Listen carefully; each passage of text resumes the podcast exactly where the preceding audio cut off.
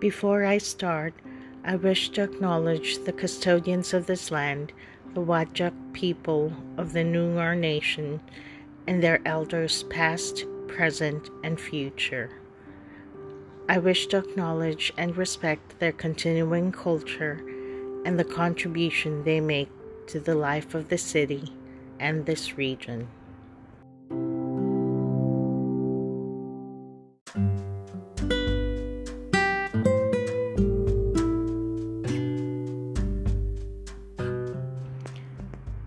This brand new podcast, Moonlight Conversations, explores topics you and I want to talk about: life, love, hopes and dreams, and everything in between. It tackles the discussions we have with ourselves and other people about our thoughts, emotions, and experiences. Most of all, it delves into why conversations are highly essential for physical, emotional, and mental well-being, and how our souls and spirits need them to thrive and not just survive. We all deserve to be healthy and happy, to shine and to sparkle. So join me in this journey. Start a conversation with me now. It can inspire people and change lives. Tonight, I will be speaking with Jennifer Cyr, an author and owner of a family childcare. She suffered depression when she lost three loved ones in the space of only five years. When she turned forty, she started therapy and began writing her blog, Life Begins on the Beach, as well as a children's book series, which focus on social and emotional development. Tonight, she talks about how she has found a love for herself after battling with depression, through writing on her blog, as well as writing children's stories, she is able to make an impact on others' lives. We will discuss what depression can be like and how it affects lives, what signs of depression are, and how we can approach someone who is struggling, and how simple conversations can change lives. So without further ado, I give you Jennifer Cyr. Welcome, Jen. Welcome, Jen. Thank you. I'm excited to be here and chat. Tell us about yourself, first of all. What made you start Life Begins on the Beach blog and your children's stories as well? Well, it's a long story, but um, I'm a caretaker. That's just always been my personality. Yeah. Um, I, I definitely um, tried to please everybody along the way. Um, and in two thousand nine, my sister-in-law passed away suddenly. Um, shortly after that, my husband's father passed away. And then a little bit after that, his mother had a stroke. Oh, no. Yeah. So yeah. We had a lot going on. Yeah, we had a five-year-old son at the time. Um, and so while my husband was in his grief, as he should be, mm-hmm. I kind of took care of everything yeah. to the point where I exhausted myself. Okay. Uh, yeah. And then my best friend passed away. And as devastating as it was, it all became about my husband's grief all over again. I had to really set my grief aside. Mm. I... I went numb for a really long time. I see. Getting the kid here and there. Yeah, so that my husband could just work on his stuff. Yeah, and it got to be too much. And I run a childcare in my home too. So I, I was taking care of people twenty-four hours a day. Oh no, that's That must be so much to handle. You know, at the time, I just kind of plowed through the best I could, but I was yeah. exhausted yeah. all the time. It took a toll yeah. on my body too. I gained weight, wasn't sleeping well. I wasn't, I just felt icky all the time. Tell us about Life Begins on the Beach. What sort of stuff do you write about? Well, you know, as I started to fall apart and then started to get better, I felt it was really important to share it. Mm-hmm. It's kind of like when you discover something new, you want to tell everybody about it. Um, yes. As I was kind of discovering that I needed to go back to me, I wanted to write. And so I just started this blog kind of for myself, yes. almost like a journal. And so I write about things that I'm feeling really strongly. So whether it's frustration over um, the way that women are seen in the world, or yeah. curiosity about a word I've never heard of, but I think is really cool. Yeah. Um, sometimes I write about feeling like crap.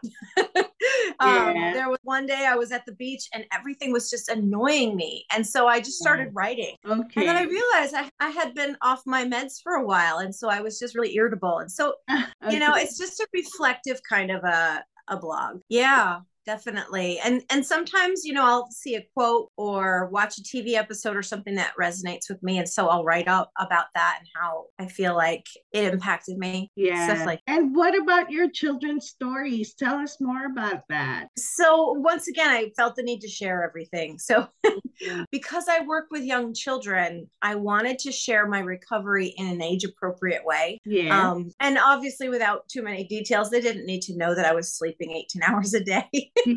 um, but, you know, when I started to come out of this depression, I had made a new friend, someone that I didn't expect to learn from. I didn't expect this person to get me, so to speak, mm. or to take the time to really get to know me. And so that this new friendship that I took a risk on was the basis for my first story. Oh, okay. Yeah. I, you know, it was the first time I really felt seen and heard since my sister-in-law had passed. Yeah. I had def- turned everything off. And this new friend, it was a surprise. It was kind of like, oh my gosh, this person doesn't rely on me for anything.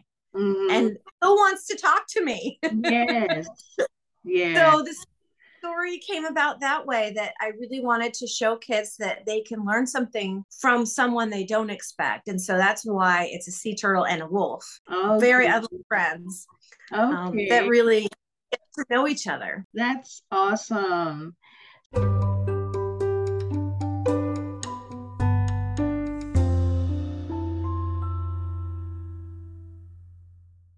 Else, what else made you depressed? Isolation. Um, I work I work alone, five or six young children in my care.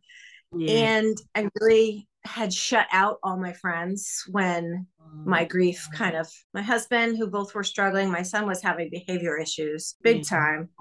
Um, and that's, that can be isolating too. The other parents weren't really wanting to connect. Yeah. So the isolation was rough, but I suspect I had been depressed off and on throughout my life, but it got to a point where it was interfering with regular day-to-day stuff. Like I, I literally could not get out of bed at times. Yeah. Um, Aside from the isolation, obviously the feeling of like being overwhelmed with everything, what else can you think of that may have like contributed to being depressed? Um, there were a, a few things, um, several miscarriages in my adult life, and I had just oh. had another one. It's really hard every time it has happened. Um, but it's also made me who I am, and it's made me appreciate the child that I do have that much more. He's going off to college next year, and I oh. keep telling, you know, I'm going to call you all the time because you're my only kid. And he's a sweetheart about it, but you know, it has yeah. shaped the kind of parent I am.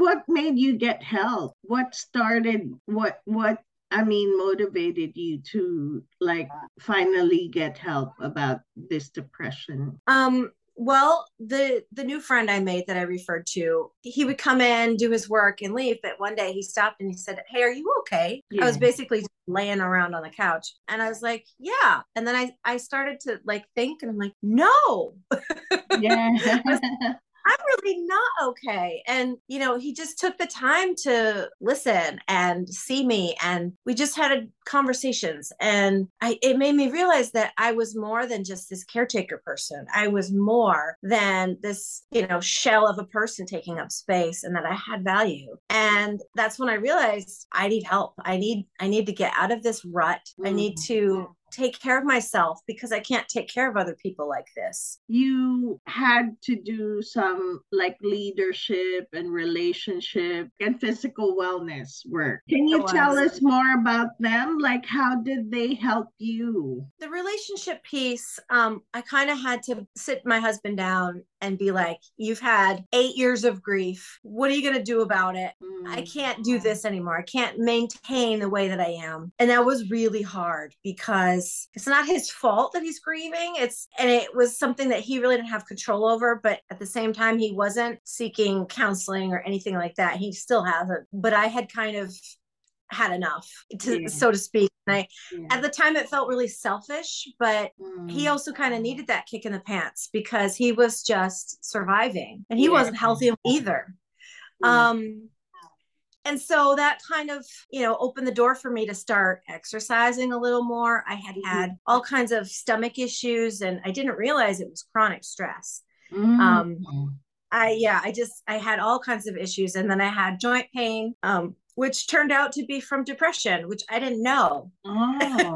it's, it's one of those things you just don't oh. realize. I, I didn't think joint problems. You know, I didn't think so either. But my my doctor, when I finally went in and got some support, he said, you know, gosh, I think you have rheumatoid arthritis. Maybe you have this, maybe you have that. Mm-hmm. And sent me to all kinds of specialists. Yeah. And they're like, they're, they're like, there's nothing wrong with you except for this, except for depression. And I'm like, yeah. really? I found out that it really was directly related. Oh, um, I see. Kind of makes sense to me now, but at the time I, I just didn't wrap my head around it. So, you know, I started eating a little better, exercising a little more. Yeah. And that helped. And so like one of my priorities now is once a week, I get out into nature, whether it's hiking yeah. or kayaking or just sitting outside reading a book, because that helps my whole entire body.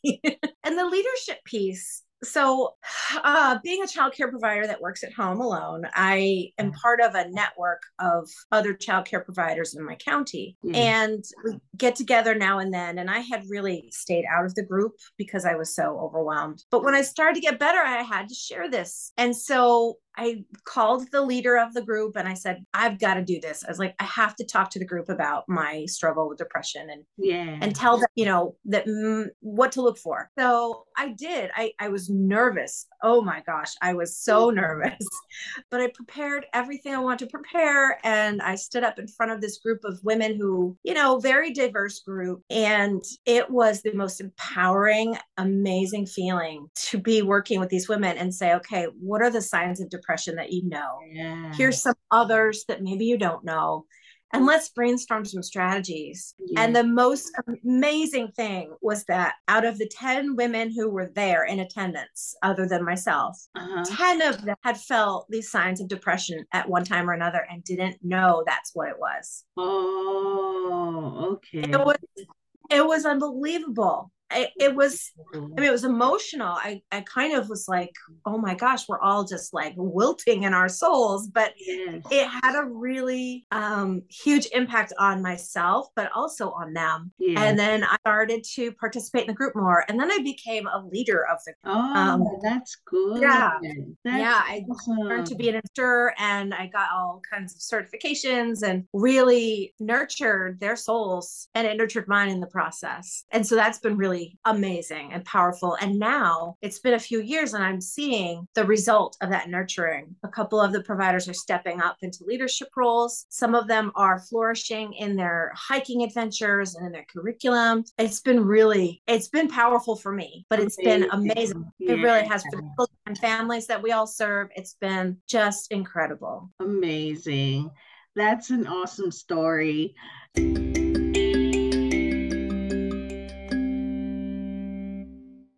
So how would you talk to someone or reach out to someone who you think is suffering from depression? Um, well, I'm I remind myself on a regular basis that everyone's journey is unique.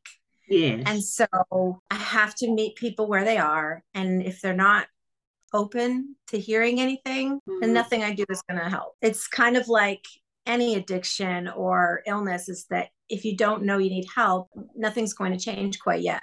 And you have to be ready. I wasn't ready for a long time until I was. And it, you can't just prescribe being ready. It's just a yeah. state. But um, typically when I see someone struggling, I, I just err on the side of kindness. You know, I just give them an extra little compliment or check in on them a little bit more frequently. Hey, have you ever thought about maybe talk therapy or, you know, going to a support group or anything like that? Um, mm. But I really have to get to know the person to figure out, are they open? Are they going to feel yeah. like, wait a minute, is she trying to insult me? Um, yeah. And I also have noticed I come across bossy sometimes when I, because I'm so passionate about wellness and mental yeah. health, especially, um, that I have had to say, just so you know, this might sound bossy, but so, yeah. and then I out with it. And some people have said, you know, I really appreciate you being direct and bossy because mm. that got me to listen. Others yeah. are like, uh, excuse me, you're not my mother. Yeah. um, you know, I try to really meet people where they're at. And, and if they don't want help and don't think they need it, I just err on the side of kindness, whatever that happens to look like. You never know what they might think or they might say. So you just have to really be cautious with approaching them.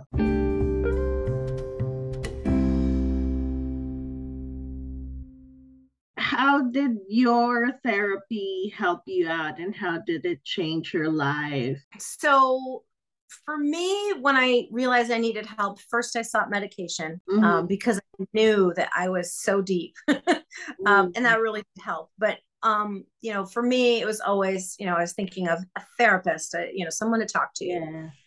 Um, and I found someone who was just, she just happened to be available when I needed her. And so mm-hmm. I just kind of picked the first one. She welcomed me into her office. We can sit here in silence or you can talk, whatever you want to do. Oh. And I was like, gosh, you're not going to ask me anything? Yeah. And then before I knew it, the floodgates opened. Oh. I had so much to say that mm-hmm. I had been holding. After mm-hmm. therapy sessions, I would literally go home and sleep for four hours because oh. I was just exhausted. Exhausted. And, you know, the thing for me was that this person was there just to take care of me.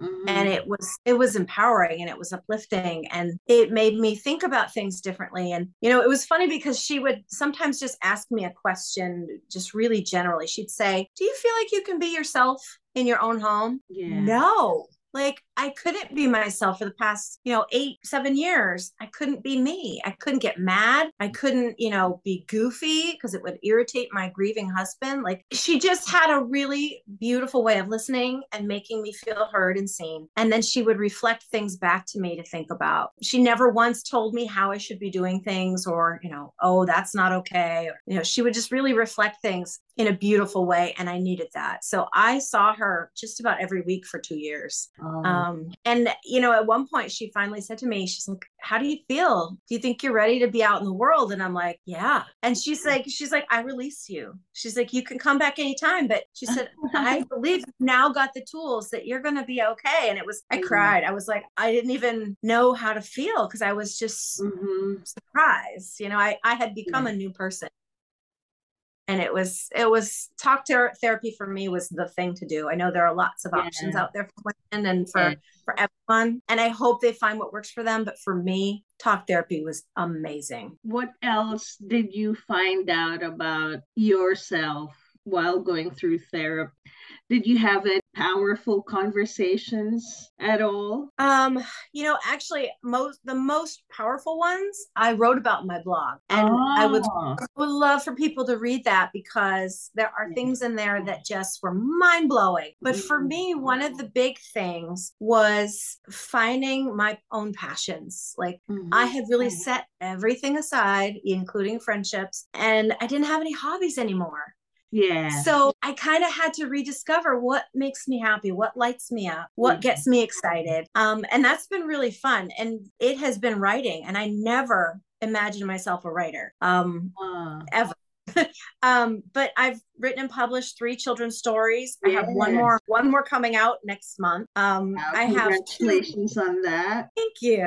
I have two nonfiction books in the works. Um, wow. and I have, I have, I think three more children's stories that I've started to cultivate. Um, and it gets me excited because I can, I can educate folks through my writing, but also yeah. I can help them educate themselves about their own selves. You know, a lot yeah. of my stories are reflective. Um, even the children's stories, you know, the second book is like, when you feel like everything is too loud and overwhelming, what can you do? Yeah. What can you do to help yourself, and what works for some and what works for others? And so it's a, a piece that strengthens the bonds between parent and child, but also creates resilience in both mm. the adult and the mm. child. Yeah. Um, which is so important because we're all overwhelmed all the time. Yeah. Um, and that resilience piece is huge so that we can bounce back from everyday stress. And so that was the big thing, is just rediscovering who I am and what makes me feel alive. Aww. It's been pretty. I have this new segment in my podcast where I ask my guests to read one poem from my book. Are you up to that at all? I, I am. All right, go for it.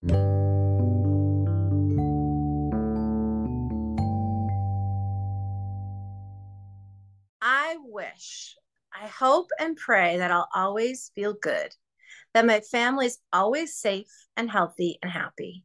I wish there were less mean people in the world who would like to make other people's lives difficult and miserable.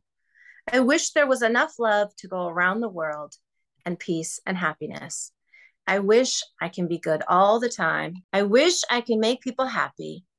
I wish I didn't feel so bad all the time. I wish I had a big eraser that could erase all my mistakes and make them all turn into good things. That would make everything better. I wish I wouldn't be such a drama queen all the time. I wish I didn't lie before, because it feels so good just telling the truth. I wish I could live forever so I can live out my days making up for all the bad things I've done. I wish I didn't scare people away, because that scares me. I wish I wasn't so scared all the time. I wish I could be more realistic. People live on Earth, not the moon.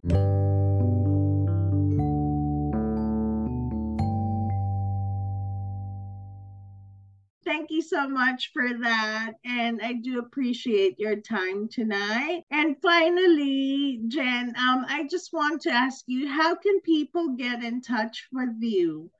Um, in case they do want to reach out. Yeah, um, my name, you type it into Google and I'll pop up everywhere. Um, yeah.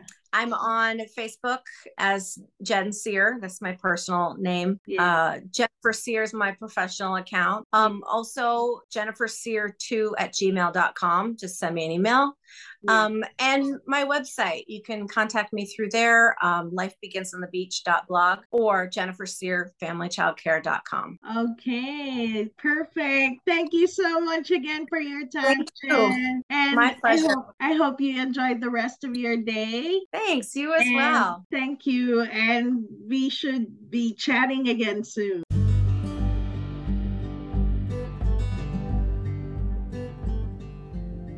So that's it for tonight, folks. Thank you so much for listening in. I hope you enjoyed our episode tonight. And I hope you also listen in again next Friday, same time, eight p.m. Please don't forget to check out my website, w w w dot conversations i never had with luna dot com, where you can purchase my book, Conversations I Never Had with Luna and Other Stories. And it is also available on Amazon. You can check that out later after the show. So I hope you have a good night ahead of you, and stay safe. God bless. Again, this is Anna, Moonlight Conversations, signing out.